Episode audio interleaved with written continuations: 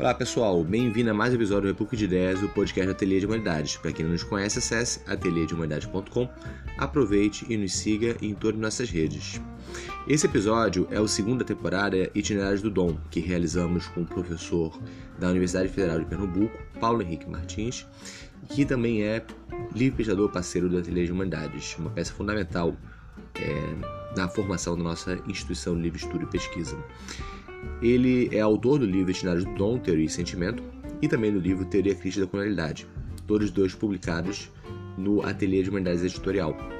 Essa série, Itinerários do Dom, no República de Ideias, ela serve para a gente é, percorrer diversos temas em torno do livro Itinerários do Dom e também irá, claro, ter tangenciamentos com o livro do Paulo, outro livro que a gente publicou, Teoria Crítica da Colonialidade. Nesse episódio de hoje, nós conversamos sobre o Manifesto Convivialista, que foi publicado é, em torno do movimento antilitarista em ciências sociais, mas também para além dele, por iniciativa de Alain Caillé e centenas de outros intelectuais signatários no ano de 2013. Agora, em 2020, está sendo publicado o segundo Manifesto Convivialista. Já saiu na França, está saindo em outros países e logo, logo, se tudo der certo, sairá aqui no Brasil. Nós é, conversamos sobre o que é convivialismo e também pensamos essa passagem do primeiro manifesto para o segundo manifesto e a importância de transformar esse manifesto em muito mais do que um livro de debate teórico, mas também em um orientador e fomentador de práticas e instituições. Desejo um excelente episódio para todos. Um abraço e vamos lá!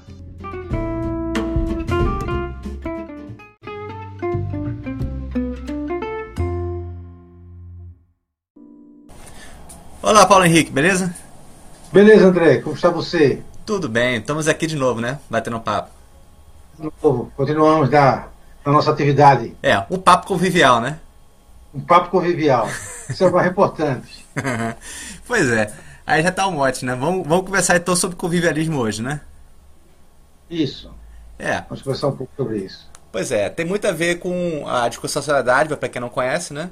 É, a gente tá, tá fazendo uma conversa que está em torno é, do seu livro, Itinerários do Dom, né? Tá em torno da sua, da sua, da sua obra como um todo, suas atividades, como, como um líder da inserção do, do movimento antilitarista de ciências sociais no Brasil e na América Latina.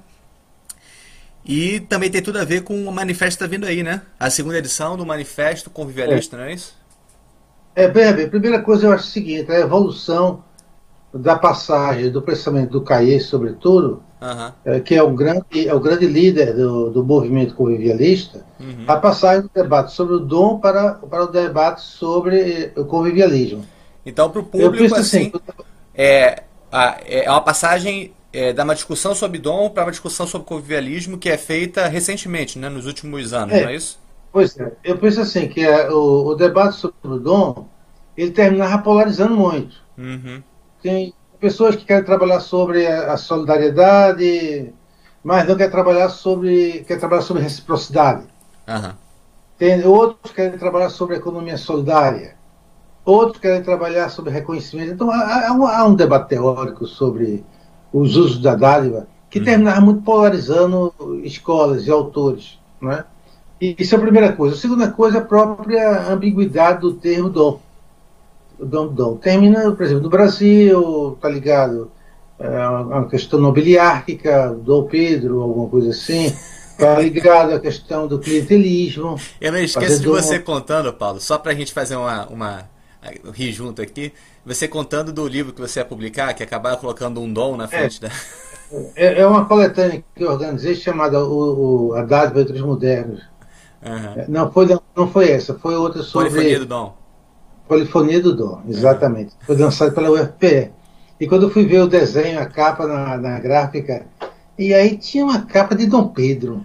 Um, um, um, retrato lateral do Dom Pedro com o seu cavanhaque e tudo. Eu digo, minha senhora, o que significa isso aí? Você não estava falando sobre o dom, professor? Então eu achei que era a melhor representação do dom para o seu livro. Eu disse, não, não tem nada a ver. então, Polifonias do Dom Pedro II. Dom Pedro. É interessante, assim, há uma ambiguidade nos usos da dom, né? tanto no sentido do Abiliar, como no sentido religioso, eh, como no sentido do clientelismo no Brasil. Inclusive, tem um texto de Teresa Salles, publicado na revista Sebrap, sobre a, a história da dádiva no Brasil. E quando eu procurei para ver, é a história do clientelismo. Uhum. Então, isso, isso, é uma discussão, assim, é um problema terminológico das ambiguidades do termo dom, mas é esse problema mais teórico de escolas concorrentes a respeito de, dentro do campo, digamos, da sociologia, da antropologia. Eu penso que com a passagem para a discussão sobre o convivialismo, do ponto de vista disciplinar, você sai de uma visão abordagem simplesmente sociológica, antropológica, você acha mais avança para uma discussão sobre filosofia política, uhum. em diálogo com todas as ciências sociais. Então isso já do ponto de vista tem, é, disciplinar amplia muito o leque de, de pessoas interessadas em participar. Segundo lugar, coloca uma dimensão ética e política muito importante. A questão da ubris, da ilimitação. Uhum. E aí tem também que no manifesto não, não, faz muita referência ao Ivan Illich, mas ele é a referência. Uhum. Não é? Porque é ele que vai trabalhar essa questão da ubris, é. da ilimitação da sociedade industrial, nos anos 70. Né? Então veja bem que 50 anos se passaram. E, esse, e dentro, se analisar o primeiro manifesto convivialista e o segundo manifesto convivialista, a questão da crítica à ilimitação do capitalismo é o, o elemento central é, que, que articula os elementos éticos, políticos, ecológicos, econômicos, morais, etc. Entende? Uhum. Então, assim, tem que ver que então, o, a ideia de convivialidade e convivialismo amplia muito o, o, o leque do, do, das pessoas que podem convergir para buscar uma nova ficção. Uhum. A busca de uma nova ficção, de uma nova utopia dentro do campo da sociedade contemporânea. Uhum. Então eu penso assim, que aí a discussão sobre a dádiva está presente na discussão sobre o convivialismo. Eu diria mesmo que é um tema central para articular a questão da qualidade dos vínculos sociais mas, evidentemente, que a discussão sobre o convivialismo não só se abre do ponto de vista disciplinar para a filosofia política, mas como se abre do ponto de vista temático, uhum. incluindo uma série de elementos como a dimensão, questão ecológica, que é fundamental no, no manifesto, que não estava é, bastante explorada, digamos, dentro da discussão sobre a dádiva. Uhum. Mas a discussão sobre o dom, você dá, dá muita ênfase à questão do relacional com, com o convivialismo, convivialidade, você abre para uma dimensão institucional, moral e ética bem filosófica, enfim, mais ampla, que permite contemplar outros aspectos da crítica contemporânea. Uhum. E, esse é um elemento importante. Eu acho que assim, o primeiro manifesto ele teve um, um bom destaque, mas ele é sobretudo o segundo continua ser um pouco francofone. Também é, você, mas já tem uma abertura muito maior. Você tem o primeiro manifesto é sobretudo francofone, uhum. pesquisadores, e são 60 e poucos é, signatários. Uhum. O segundo, no qual você já, é, você já é participante, você é signatário, somos mais de 300. Uhum. E, diferentes países do planeta. Não é? Há muitos brasileiros. No primeiro manifesto com convivialista, praticamente eu só me lembro de eu e Vandenberg. Uhum. Não, e Genalto. E Genalto. Uhum. Não era? É, Genalto também estava. Não sei se o Roberto estava também no primeiro. É, o Roberto também, isso. Roberto. Eu acho que era esse, quatro ou cinco. Roberto Cardoso, né? O Roberto Cardoso Oliveira, o Genaldo, talvez o Sérgio Costa também tivesse, eu não sei. O Sérgio acho Costa não estava no primeiro, não. Sérgio Costa entra no segundo. Sim. Sérgio Costa já entra depois de que ele é, através de conversas nossas, pessoais, uhum. e que ele vai sobre o CAIE, etc., a difusão do CAIE do Brasil, que ele vai convidar o, o CAIE para ir a Berlim. Uhum. E o CAIE vai dar uma palestra em Berlim. E aí começa o Sérgio Costa a se envolver muito com a questão do convivialismo. Uhum. Né? Passa então a ser uma pessoa importante na difusão do convivialismo na Alemanha e indiretamente no Brasil. Uhum. Né? Mas ele, sobretudo, ele, ele da ISA também tem um papel importante na difusão do convivialismo. Mas voltando para a questão do primeiro para o segundo manifesto, se ampliou consideravelmente o número do, do de, de, de, de atores participando. Eu acho que as questões básicas são as mesmas Uhum. Filosofia política, crítica à indeterminação do capitalismo, a questão do Thatcher dos anos 80, a questão de que o capitalismo não tem a ver com o social, que o capitalismo ele gera o homem a questão do egoísmo, uhum. o indivíduo ser egoísta, isso já vem da crítica anti-utilitarista, né, e presente já nos estudos sobre o dom. Uhum. É, o homem egoísta também está presente Tati, quando ela diz o capitalismo não tem a ver com a questão social, necessariamente. O capitalismo, as pessoas são, têm que acumular. É, o lucro, quanto mais lucro, melhor, e é melhor para todo mundo, quanto mais lucro houver. Essa é aquela, aquela questão do, do, do expressivo do, do Tati uhum. e, e, liberalismo dos anos 80, que passa com uma referência para a do, para a elaboração dos dois manifestos. Uhum. O primeiro manifesto, falar um pouquinho sobre ele, é, para o pessoal saber do que se trata. Assim, o que, que é, afinal, convivialismo, então? Como é que a gente poderia fazer uma definição mínima de convivialismo? Convivialismo é a possibilidade de construção de uma, de uma ordem social e política que as pessoas podem, as pessoas podem, digamos, se confrontar a individuação, que favorece a individuação uhum. das pessoas, é, e que as pessoas são convidadas a se confrontarem nas suas diferenças, mas saberem se consorciar, saberem se aliançar, saberem encontrar caminhos mútuos, caminhos comuns compartilhados para enfrentar os desafios do viver. Uhum. Então, é, a, a, questão básica do convivialismo é isso. Uhum. Como incorporar as diferenças, as diversidades, inclusive a nossa capacidade de se opor sem se massacrar. Um uhum. tema que se pega, pega muito do, do Mousse, que o manifesto está presente no primeiro e no segundo. Uhum. Como construir uma sociedade convivial, ou seja, uma sociedade em que as pessoas podem se opor seus interesses, mas sem se massacrar. Uhum. Então, para isso, a questão do limite, da limitação do desejo. O desejo não pode ser limitado. Uhum. Né? Para que se possa combater a questão da desigualdade. Então, a base do, do, do, da definição do convivialismo é essa. Uhum. Né?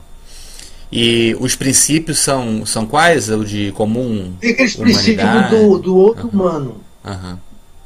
Questão da, da individuação, uhum. né? a questão da individuação. Eu não estou me lembrando aqui de cabeça os ah, Comum, comum humanidade, né? Comum humanidade, comum socialidade. E a oposição controlada. É? E a oposição controlada. E individuação. São é. os quatro elementos que estão presentes. Então, é uma ideia de, re, de repensar a ideia do humano, né? Porque uhum é, digamos assim, que a ideia do humano que está presente, e aí é uma crítica também do manifesto convivialista, a ideia do progresso. Uhum. Digamos assim, que todo pensamento iluminista está baseado no, no, no, tempo do progresso. Uhum. E aí tem um humano, um humano que é formatado nesse tempo do progresso, no, no tempo do trabalho, no progresso. É o trabalhador, a valorização do trabalhador, do tempo de serviço, e aí a construção do contrato social, etc., todo um, um, digamos assim, uma moldagem da representação do humano a partir da ideia do progresso do crescimento econômico. Uhum. O que o Manifesto Convivialista vai dizer que tem um especial pós-crescimento, que é uma tese também clara no debate utilitarista, anti-utilitarista, quando, quando lembramos já, o Sérgio Latouche, todo o grupo do decrescimento que existe, é um grupo grande, uhum. e que está presente no segundo manifesto, não sei se no primeiro, no segundo está presente a questão da sociedade, uma sociedade pós-neoliberal, é uma uhum. questão fundamental, os princípios de uma sociedade pós-neoliberal. Em que vai se trabalhar a questão territorial, é uma questão importante, trabalhar as comunidades territoriais, mas ao mesmo tempo trabalhar os princípios comuns de todos os indivíduos em diferentes territórios. Uhum. Não é? Assim, o manifesto é amplo, o manifesto deve ter. É, tem a parte inicial, desse segundo manifesto tem uma parte inicial de 15 páginas, que é a apresentação, uhum. não é? e tem todo o desenvolvimento do, de mais de 50 páginas do, do manifesto propriamente dito. Uhum. Ele meio ele faz meio que um diagnóstico das crises que está tá acontecendo, né? econômica, ambiental, política e tudo mais. E ele fala do esgotamento das, das ideologias modernas, né? O liberalismo, o anarquismo, Sim, o socialismo. Isso, né?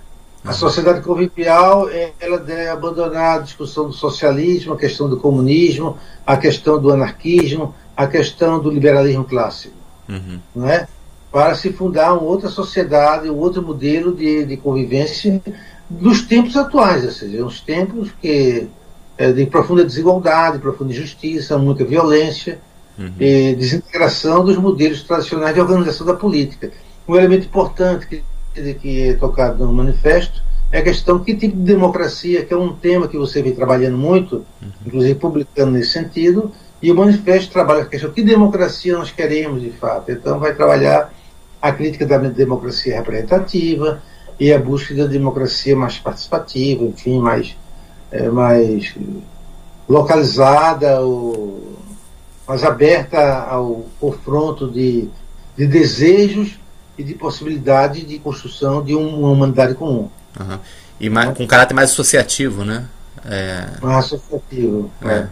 A questão é saber como. É, o que me, que me preocupa nessa discussão é saber como a gente sai da ideia, porque é uma coisa que o manifesto uhum. traz, é a questão de que 40 anos atrás, nos anos 70, ninguém iria imaginar a questão do, do neoliberalismo, digamos assim, que o keynesianismo era muito forte. A questão do uso do aparelho estatal, do Estado na modernização econômica, dentro, sobretudo, de um formato nacional, da economia nacional, da sociedade nacional, e o papel do Estado nacional, o keynesianismo é muito forte.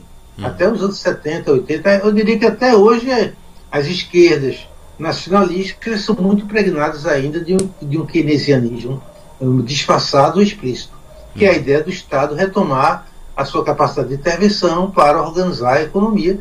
Eu diria até que eu, no governo Lula, do PT, esse keynesianismo de esquerda, o pensamento chamado heterodoxo dos economistas, fortaleceu o BNDES, o Estado, políticas econômicas, hoje fortaleceu os, como chama, as empresas de vanguarda, né? como aconteceu na Coreia do Sul, também no da Coreia do Sul deu certo, de certa forma. Uhum. As, as, grandes empresas coreanas, em indústria automobilística e de informática, elas são essas, considerando essas empresas de vanguarda, essas empresas que o Estado apoiou muito. Então aqui eu havia essa, essa pretensão de apoiar as empresas de vanguarda e conhecemos um pouco as dificuldades de implantação de um modelo, dado as, as, os condicionantes culturais totalmente diferentes, pensando no Brasil e Coreia. Mas o importante é o seguinte, que essa ideia do keynesianismo era muito forte. Ninguém imaginava o que iria acontecer a partir dos anos 80, essa ideia de abandonar a, a, a tese do, do Estado, a né, liberação do, do, do mercado é? e re, re, questionamento dos fundamentos da democracia. Uhum. Isso, é, isso, é, muito atual no Brasil de hoje, quando a gente imagina que a posição dos banqueiros, dos grandes empresários, depois desse, desse depoimento nazista do, do ex-secretário cultural de cultura do, do, do Bolsonaro, uhum. você vê que os bancos, a reação dos bancos foi, não tem nada a ver com isso. Desde que não mexam. No, no, no, Desde que faça as reformas que a gente queira e mantenha os interesses que a gente tem. Exatamente. Está tudo ok. Se tem democracia nazismo, não nos interessa. Na Alemanha do, do, do, do Hitler era a mesma coisa. Uhum. Os banqueiros eram convenientes também. Desde que não mexam no, no questão é o seguinte, que não dá para pensar um mercado sem suas implicações sociais uhum. né? e políticas. Tá? Não dá para imaginar que um, o sistema o sistema financeiro ele pode funcionar de costas para as mudanças da, da, da, da política. Né? Uhum. Ele pode manter esse discurso da neutralidade enquanto tiver sob controle os movimentos sociais. Uhum. Né? a crise não for não levar à rua os movimentos sociais. Uhum. Quando levar à rua, eles são obrigados a mudar. Então, no Brasil, atualmente, a posição deles é o seguinte: se é um governo de direita, de esquerda, desde que não mexam nos, nos interesses dos bancos, da política bancária. Né? Uhum. Então, veja bem, aí mudou tudo. Ninguém imaginava que houvesse uma, uma, uma mudança tão rápida. E eu penso que a questão do convivialismo, de retomar um pouco um grande movimento intelectual, que seja capaz de impactar de algum modo na, na, política. O que, me, o que me preocupa um pouco, André, é se isso não fica só com mais uma retórica acadêmica. Uma carta de princípios sem conexão com, a, com as práticas, né? As práticas. Uhum. Eu vejo assim que houve um esforço de ampliação. Se você passar 63 signatários para 360 signatários, acho que é por aí, houve um, uma, uma inclusão enorme é, a, a, perspectiva de publicação de livros, é, tanto aqui na, no Brasil, estamos já vendo na Argentina, estamos vendo no México, estamos vendo em outros países da América Latina, na Espanha, está uhum. sendo organizada a publicação. Na Itália na foi, Itália, deve ser de novo. Já saiu na Itália, um, uhum. já saiu, na França foi, foi lançado agora, uhum. a perspectiva de lançar na Alemanha, enfim. Ok, você amplia o debate, mas nós sabemos que os livros têm pouco impacto se ele não, não, não for utilizado na sala de aula, não for utilizado pelos sindicatos, pela igreja, pelos estudantes, pela juventude, pelos movimentos sociais, E aí tem algo que, que eu penso que tem que, que, que ser observado e analisado. Eu acho que a Silva Cataldi, ela está com um projeto interessante sobre um observatório do amor, uhum. um observatório do amor que eles estão querendo criar na Itália, que é um pouco a criação de, de, de, de dos indicadores e subindicadores. Uhum. Então, na verdade, eles estão pensando que é questão do amor. Existe já, por exemplo, um, um, uma questão da felicidade. É. Lá da OMS, né? É, é, os índices, é. os indicadores de, de, de felicidade, bem-estar, né? Uhum é, criança abandonada, isso, aquilo. Então, casais separados, casais juntos, e por aí vai. São uhum. mil indicadores sobre felicidade. Eles estão querendo criar um indicador sobre amor. Uhum. No meu entender, é, tem que se criar os indicadores sobre com, com convivialismo. Uhum. Para subsidiar a passagem do debate acadêmico para um debate político propriamente dito, ou seja, que possa ser decodificado e apropriado pelos professores, pelos, pelos militantes, pelos sindicalistas, pelos partidos. Política pública, né? O que, que seria uma política pública convivialista? Né? Pois, não é? Uhum. Se você não, não, não cria os indicadores e metodologias para, para a aplicação do convivialismo, você termina gerando um, mais uma boa ideia uhum. e termina não, não, não tendo impactos práticos, entendeu? Uhum. Eu acho assim que a ideia do, do bem viver. Não, que agora está um pouco, todo mundo está falando mais. Uhum. Como houve um golpe na Bolívia, as pessoas não estão querendo mais falar desse assunto, mas acho que é um assunto importante. O indicador do, do a, a, utopia do BMV é fundamental, está aí, ela existe. Uhum. Mesmo que houve um governo de um golpe de Estado, ela existe. E ela foi fundamental para a implantação da modernização política eh, e econômica e institucional na, na Bolívia. Né? Uhum. Né? A questão da participação das comunidades, a questão da natureza, a questão ecológica, é, a questão de repensar o Estado plurinacional. Não é? Uhum. Então você tem muitos ganhos que não deve ser jogado fora a questão da discussão sobre BMV. Acho que a discussão sobre BMV deve ser sempre conectada com essa discussão sobre convivialismo. Uhum. Porque acho que são experiências que não podem ser esquecidas.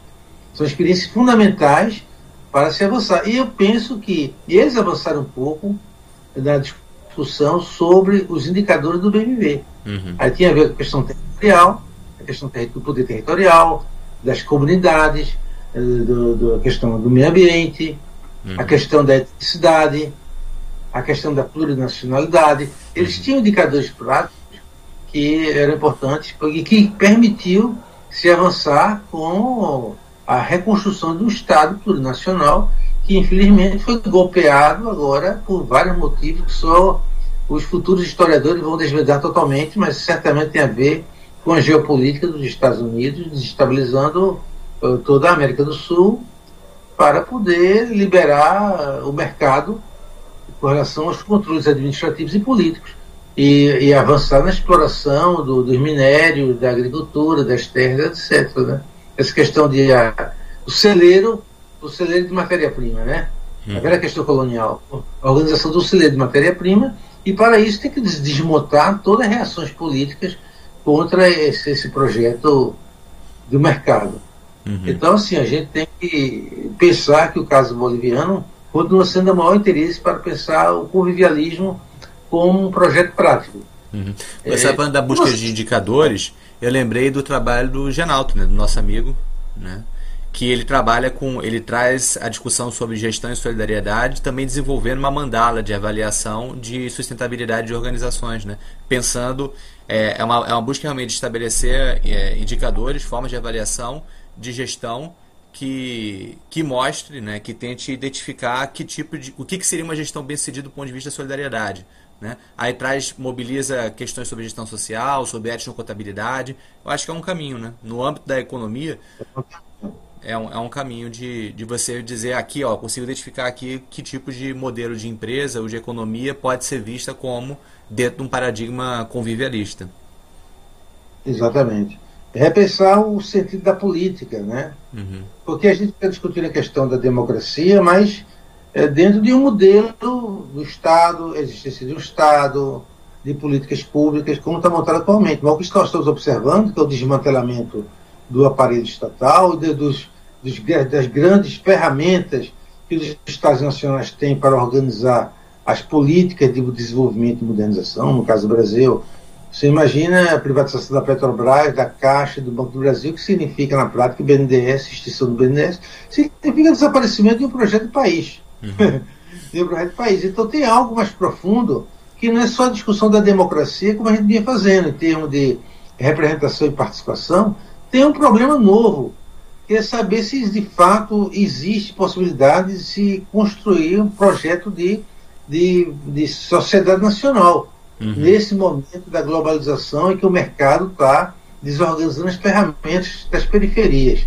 Uhum. Essa é uma questão crucial, que talvez seja diferente quando pensamos nos países europeus, ou os Estados Unidos, o Canadá, o Japão, o China e países da América da África e da América Latina. É que talvez o projeto para esses países seja mesmo de desmontar os modelos de Estados nacionais que foram constituídos na medida que, como, como diz aí a direita é, bolsonarista, todo funcionário público é comunista, né? então você tem que acabar com. que é um argumento você acabar com o aparelho estatal. Desmontar a política pública, desmontar a política de desenvolvimento, você ideologiza a discussão sobre a ideia do aparelho político para poder desorganizar o aparelho político. Uhum. Então, veja bem, isso não é aleatório, no fundo, isso tem, um, de fato, um projeto de desmonte das resistências políticas e culturais nacionalistas para você poder implementar um outro projeto de, de, de modernização a nível global.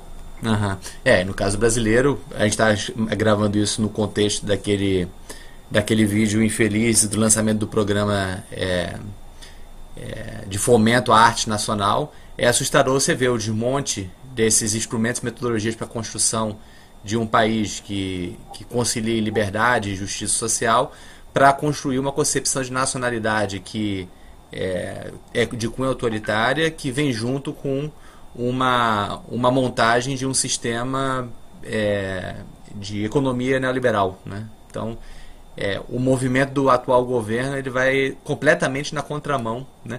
É só é. que com essa fantasmagoria de construção de uma nacionalidade, só que sem lastro né, em uma metodologia de construção dessa nacionalidade em termos de política pública, em termos de instituições de garantia social, proteção, Constituição de cidadania e tudo mais.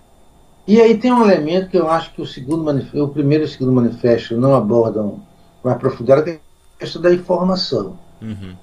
Eu não me lembro, falo da questão tecnológica, novas tecnologias, mas a questão da manipulação da informação uhum. e da desinformação é um elemento fundamental para discutir todo o que está acontecendo. Você veja que com o que aconteceu agora com, com o discurso nazista, uhum. no primeiro, muita gente não sabia nem o que é nazismo. Uhum.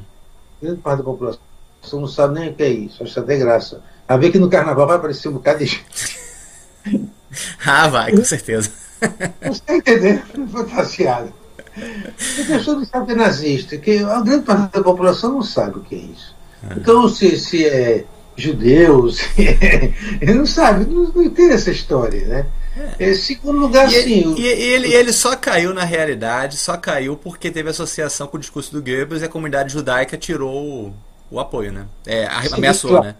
Por causa disso. Que, Senão... é, o, digamos assim, que o espelho crítico foi, foi a comunidade judaica. Uhum. Porque dentro, assim, a população, os políticos não é como se assim, é uma memória aparentemente tão distante, tão antiga, que as pessoas não têm a memória. Eu, sobretudo, não tenho a memória da tortura. Uhum. A memória do que foi a tortura do, do Brasil. Ao contrário que a gente está vendo, você viu no Peru, uhum. né, o museu, você veja no, no Chile, na Argentina, tem museus que ajudam os jovens, as escolas, as pessoas vão saber o que aconteceu há um tempo atrás. Aqui não tem nenhuma memória sobre isso. Então, pelo é, contrário, estão desmontando a comissão de memória, estão desmontando toda, toda, toda, todo o trabalho verdade, de memória da ditadura. Verdade. E aí as pessoas não têm essa memória do que é democracia, do que é luta contra o totalitarismo, do que é luta contra o fascismo. E, por um lado, as pessoas não têm, mesmo setores da classe média. Por outro lado, as, as classes dirigentes, elas não estão muito interessadas também com a democracia assim, os empresários, os grandes empresários, os banqueiros não estão.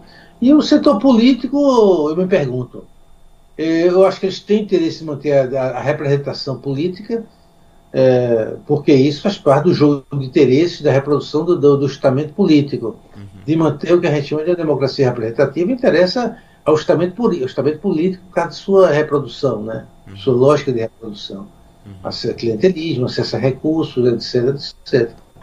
Mas, assim, para os grandes empresários e os banqueiros, absolutamente não, não é relevante.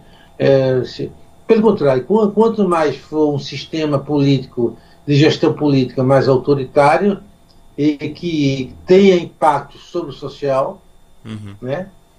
É. Cala a boca, melhor, melhor uhum. né? Sim. Agora, o que aconteceu no Chile recentemente assusta uhum. esse pessoal, porque eles tinham esse modelo do chileno como sendo um modelo de reforma do Estado, etc., da economia, e o que aconteceu no Chile pode acontecer aqui também. Uhum. Nada impede que isso venha a acontecer a qualquer momento, né?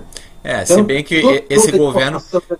É, esse governo também ele funciona na base de uma intimidação em que se isso vier a ocorrer no Brasil, né, você tem sempre esse esse espectro de uma ditadura que pode se implantar sob o pretexto de manipulação, é, de, de manifestação popular, né? Exatamente. Então, então Brasil é complexo. Informação, informação, informação da opinião pública. Uhum. Eu acho que não vi no manifesto essa, essa tem a questão do, do pragmatismo norte-americano, do Dewey, né? Uhum. Da, da opinião pública, que já tinha, ele já tinha essa preocupação com a questão dos do meios de informação, tecnologia, a imprensa e a formação da opinião pública formação da opinião pública imediata, a nível de vizinhança, do Cooley, né? mas também a nível da cidade, ou seja, como as tecnologias, é, a imprensa é, permitia ampliar os mecanismos de formação da opinião pública. Isso é uma discussão fundamental, uhum. não é? Como a partir da vida local, eu não vejo ainda nos manifestos, eu acho que isso é uma etapa, faz parte do debate. Eu não tô, eu não tô, tudo que eu estou fazendo consideração aqui não é. Eu acho que o manifesto está ótimo Uhum. Eu estou dizendo assim, o pós o pós-manifesto, assim, o que, é, uhum. que o manifesto vai suscitar como questões práticas. Uhum. Uma delas é a formação da opinião pública. É, você citou já duas, né? A questão da formação da opinião pública e a questão de construção de metodologias e indicadores, né? Exatamente. Uhum. Isso, isso, nós vamos ter que, em algum momento, avançar com essa discussão. Uhum. Em algum momento. Porque senão fica muito, na, fica muito no debate teórico uhum. dentro da academia.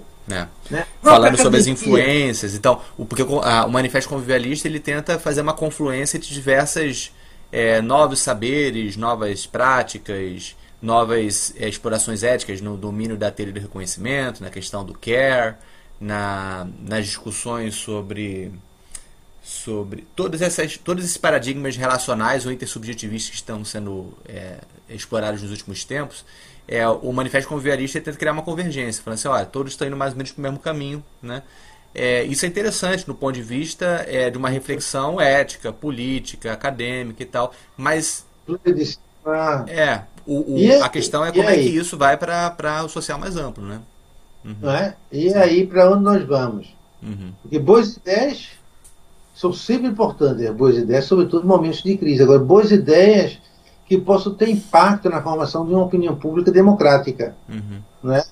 Eu acho que essa, eu, eu tenho que lançar o um manifesto, porque aí ali você tem os princípios doutrinários, ali reúne um conjunto de abordagens teóricas, de disciplinas, de atores de diferentes países, uhum. em torno de um ideal comum que interessa a todos nós, independente de estar no norte ou no sul, todos estamos compartilhando a mesma preocupação, e ver o que vai sair a partir daí, que não basta só lançar mais um livro Uhum. Um livro eh, que vai ser lido por alguns, por outros não. Uhum. Nossos programas de pós-graduação necessariamente não integram essa discussão. Uhum. Né?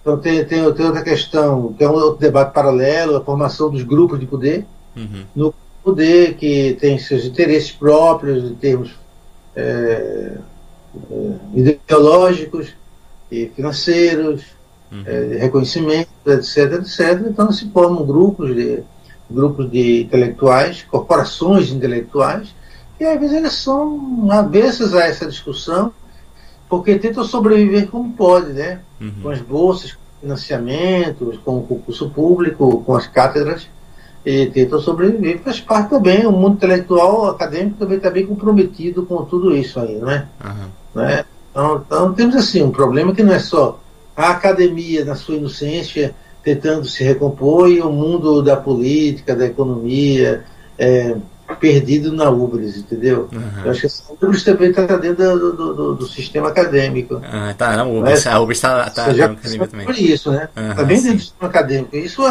é uma questão que também poderia ser mais explorada.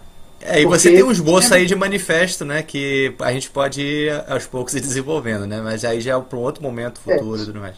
É isso que eu digo. São, são, são, nós estamos aqui trabalhando assim, as possibilidades de explorar uhum. o, o manifesto para em termos de, das nossas atividades acadêmicas militantes. Uhum. Não é? Senão fica muito para sair da abstração, do excesso de abstração. É, né? e, e, da sua perspectiva, o, como é que a gente pode pensar a inserção desse debate e também a sua repercussão prática no contexto brasileiro e latino-americano nos próximos anos? Assim, quais são as estratégias em jogo?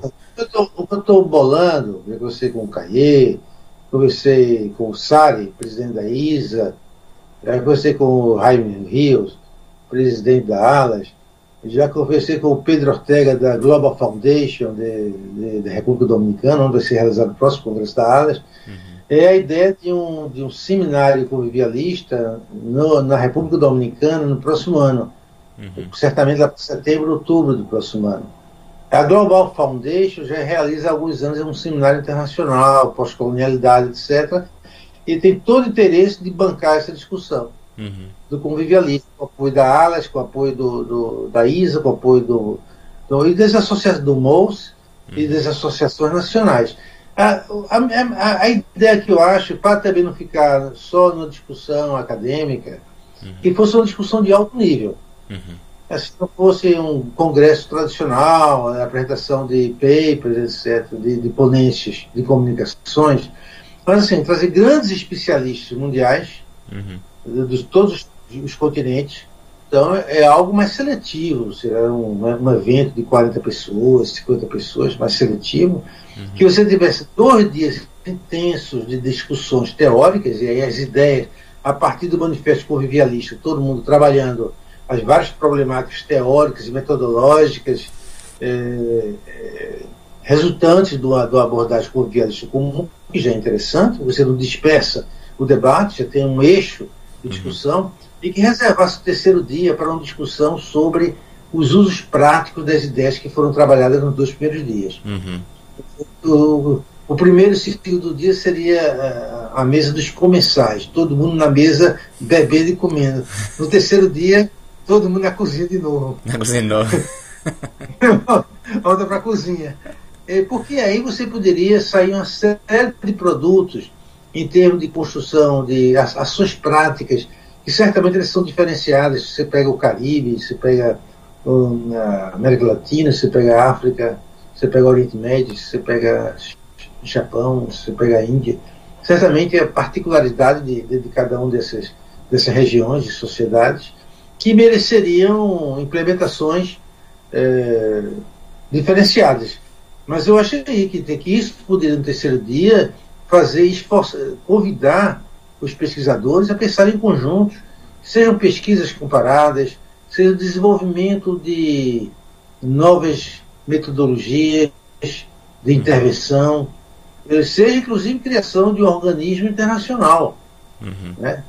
organismo internacional para poder pensar como aconteceu você pensar que a, o surgimento da Organização Internacional do Trabalho, né, do Trabalho, OMC, né, uhum. a Organização do Trabalho, a questão da ONU, foram ideias uhum. que surgiram de guerra, no contexto catastrófico, e que a questão do humano, a questão do social, a questão. Tudo isso apareceu naquele momento. De uhum. certa forma, se você consegue implicar em algum momento o, o trabalho acadêmico com o, os, os, políticos mais, mais comprometidos com a questão democrática e também com outros setores da sociedade civil, você pode pressionar a formação de uma entidade mundial. Uhum. Uma entidade mundial para regular os conflitos da distribuição do capital. E você tem uma esquerda americana que é muito criativa atualmente, né? que tem um, tem um movimento de esquerda que é criativo de mundial, no plano político, etc. No Brasil temos também. E precisaria que o do debate acadêmico ele também atinja o plano político uhum. e o plano do movimento social. Então, eu imagino que esse congresso de Costa Rica, de, de, de São, de São Domingos possa, possa se reservar um dia só para trabalhar isso, o grupo de trabalho, uhum. um grupo de trabalho vai trabalhar a questão da, da, da comunicação, da mídia, não é? o outro vai trabalhar a questão da formação da opinião pública democrática, o outro vai trabalhar a questão dos indicadores, dos indicadores de implementação de políticas públicas, outro vai trabalhar as estratégias políticas de nível internacional para a formação das redes colaborativas envolvendo acadêmicos, intelectuais, políticos, etc. Uhum. Porque se não se reserva um momento para fazer isso, uhum. o debate fica sempre recorrente no plano das, das boas ideias, entendeu? Uhum. Então tem algo que a gente tem que resgatar do que aconteceu na época do século no, no século XVIII, né? Uhum. Você imagina, naquela época o, os clubes literários e, e o, o, o, café, o café era também lugares de formação de uma opinião pública. Uhum. Então tinha ali, naquela reunião daqueles clubes literários, tinha senhoras, senhoras, uhum. eh, tinham desempregados, Uhum. Você trabalhadores, você tem intelectuais. Aqueles clubes literários, o que, que o Habermas fala sobre a formação da, da, da, da opinião pública? Não? Uhum. Você tem, tem gente de todo tipo. Uhum. E é todo ali dentro. Sim. E é que dali, cada, cada região daquela impregnar formação de redes dentro da sociedade. Uhum. Da sociedade organizada ou desorganizada, enfim, da, do, do, da esfera social ou informação a partir de, de não só dos acadêmicos. Uhum. Né? Não, eram, não eram só os grandes intelectuais, Voltaire, que estava ali reunido, não. Ali você ali era uma reunião que saía se espalhando em todo, em vários segmentos das famílias, nas comunidades, no meio uhum. rural.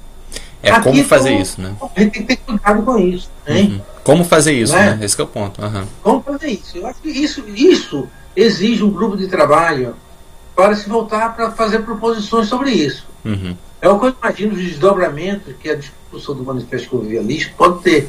Uhum. Ou seja, você faz dois dias de trabalho teórico, incluindo intelectuais e personagens de vários lugares do planeta, e depois você tem um dia de trabalho só para, com grupos de trabalho organizados sobre temas específicos que possam servir para, eh, para aprofundar eh, a operacionalização do convivialismo. Uhum. O Caia tem confirmado com essa ideia. Uhum. Ele acha que é uma ideia. E o Caribe é interessante porque é a área da colonização, né? Uhum. 16, 16 ilhas, cinco de, eh, línguas que se fala ali, né? inglês, francês, holandês, espanhol e crioulo. Eh, se não tiver outro, se não houver outro, né? E aí você tem ali um, um espaço eh, simbólico importante para se pensar a questão da, do convivialismo mundial. Uhum. Isso é uma ideia imediata que surgiu que tem pessoas interessadas para realizar. Eu vejo que o pessoal da República Dominicana tem interesse. Uhum. É bom, o Caribe, dá, um, dá uma projeção também ao Caribe. É, eu acho que a Alas tem interesse nisso. Eu acho que bom, os atores institucionais, o Bolsa, o ISA tem interesse. Então, assim, mas agora vamos como é que vai fazer a partir de agora. Uhum. Para mim, eu estou sempre, eu sempre pensando a operacionalização de certas ideias. Uhum. Porque todo dia nasce com uma boa ideia, entendeu? todo dia tem uma boa ideia. Todo dia nasce uma boa ideia, todo dia morre uma boa ideia que não fez mais nada do que ser uma boa ideia. A, família descarta de imediato. Vamos para a praia hoje? Ah, não, pá. Vai acabar com uma boa ideia. Então, deixa com as suas ideias operacionalizáveis. É boa ideia que nós temos, né?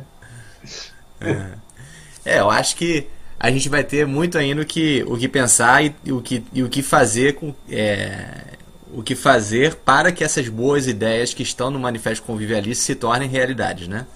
É. Acho que tem bastante coisa. Acho que primeiro a gente tem que é, ter o um manifesto. Oi? É, ter o um manifesto publicado e se apropriar dele. Né?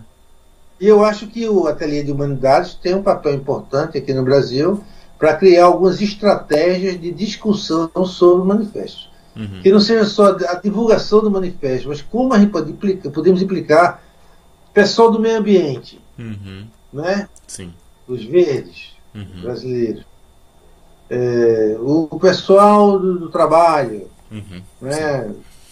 assim, diferentes, diferentes segmentos como podem ser envolvidos nessa discussão do manifesto convivialista, uhum. criando diferentes grupos que possam dar sua contribuição para ir produzindo outros documentos, uhum. outros textos. Né?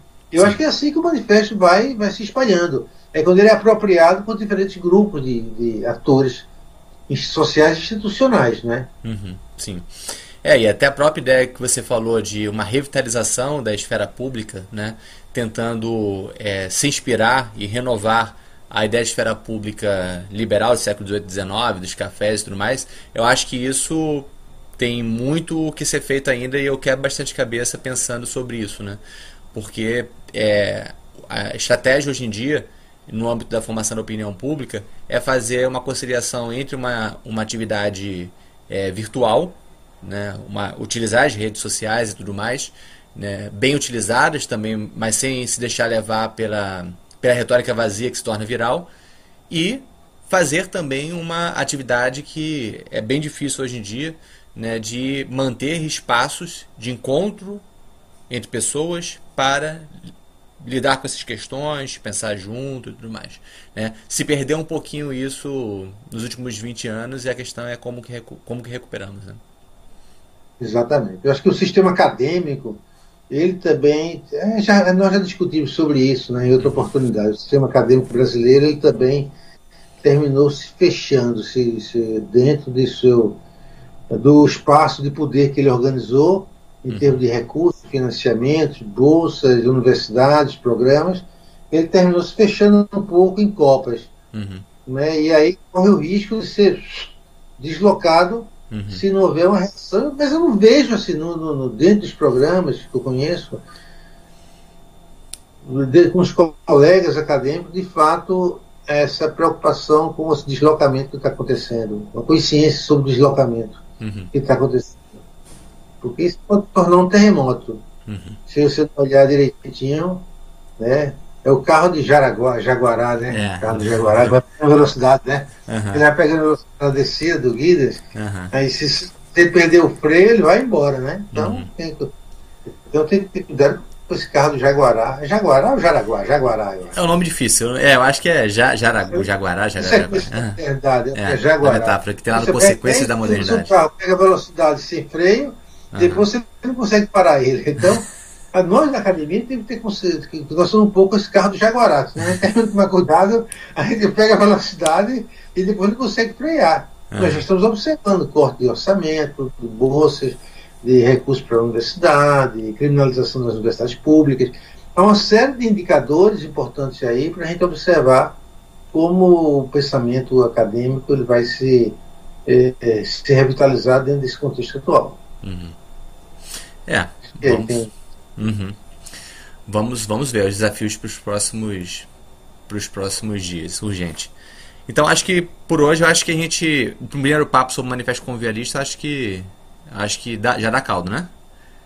É, já deu caldo. Quer fazer alguma observação antes para o pessoal? Só, só tipo... observando, observando que tudo que nós estamos falando aqui não constitui absolutamente uma crítica ao manifesto, se constitui pelo menos uma valorização das possibilidades do manifesto uhum. a partir do, dos seus usos. Uhum. Ou seja, a divulgação do manifesto implica sua apropriação pelos atores Sim. e seus usos práticos. Isso, isso é, isso é absolutamente central porque há, também uma tendência acadêmica, e isso é muito comum no Brasil, de apenas fazer elogios né, de amigo a uma coisa que, que, que, que, vem à tona, um livro novo, um artigo novo, tudo mais tal, e ele morre exatamente nisso, né, porque ele, ele morre na não apropriação uma apropriação crítica né, daquilo que é, que é feito. Né?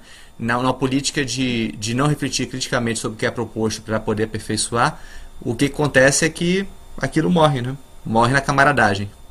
Eu acho que tem que guardar o espírito de militância. Você não tem que ser necessariamente ser militante sindical, entendeu? Não é isso. Eu não, sou. Mas se assim, guardar o espírito da militância, sabe? Assim, o que você pensa, o que você elabora, o que você está construindo, intelectualmente, teoricamente, é que deve ter um, deve ter um uso. Uhum. Em algum nível, você um uso em termos de pesquisa fundamental, mas tem um uso em termos de pesquisa fundamental, uhum. né, filosofia do conhecimento, ok, mas você tenha um uso, que uhum. não seja só uma, um, um, exercício recreativo. Uhum. É. Não é? Sim, e numa situação em que os sindicatos enfraqueceram, né, e eles tinham esse papel, e partidos políticos também, é tentar pensar também em viabilidade de instituições que consigam encampar essas coisas que as instituições do, do início da, da, da nossa modernidade do século XX é, tinham e hoje em dia não tão, perderam, né? Perderam essa função, né? Isso. Uhum. Isso. É isso. Beleza. Então, vamos lá. Vamos, vamos lá, trabalhar. Agora é pela publicação do Manifesto Convivialista no Brasil, né? Aham, vamos lá, vamos trabalhar para que ele saia logo logo, viu, pessoal? É para isso, né? Aham, vamos lá. Então, vamos lá. valeu, Paulo. O segundo episódio dedicado ao convivialismo termina e a gente vai ainda ter muitos outros episódios tratando sobre outras coisas. Muito grato, André. Foi um prazer estar com, com todo o grupo aqui que faz o Ateliê de Humanidades. Eu vejo como um grupo de, de vanguarda estou colocando vanguarda entre aspas, re, repensando, ressignificando a ideia de vanguarda, como um grupo que está pensando as alternativas para a construção de um, de um pensamento da prática. Uhum. Sim. E, e para isso o trabalho é diuturno, é o tempo todo, porque não é fácil. Né? É, tem, tem um experimentalismo do John Dewey aí em prática o tempo todo. Isso. Beleza. Beleza. Valeu. Um abração pessoal. Um abraço. E até.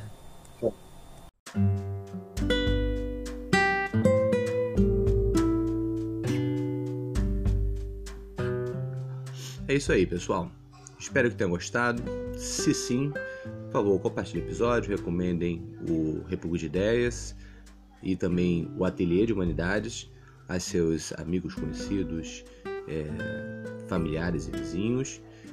E lembre que você pode apoiar o Ateliê de Humanidades no Catarse, na plataforma de crowdfunding, de uma forma a incentivar que nós não apenas desenvolvemos o República de Ideias, como também as diversas atividades do Ateliê de Humanidades.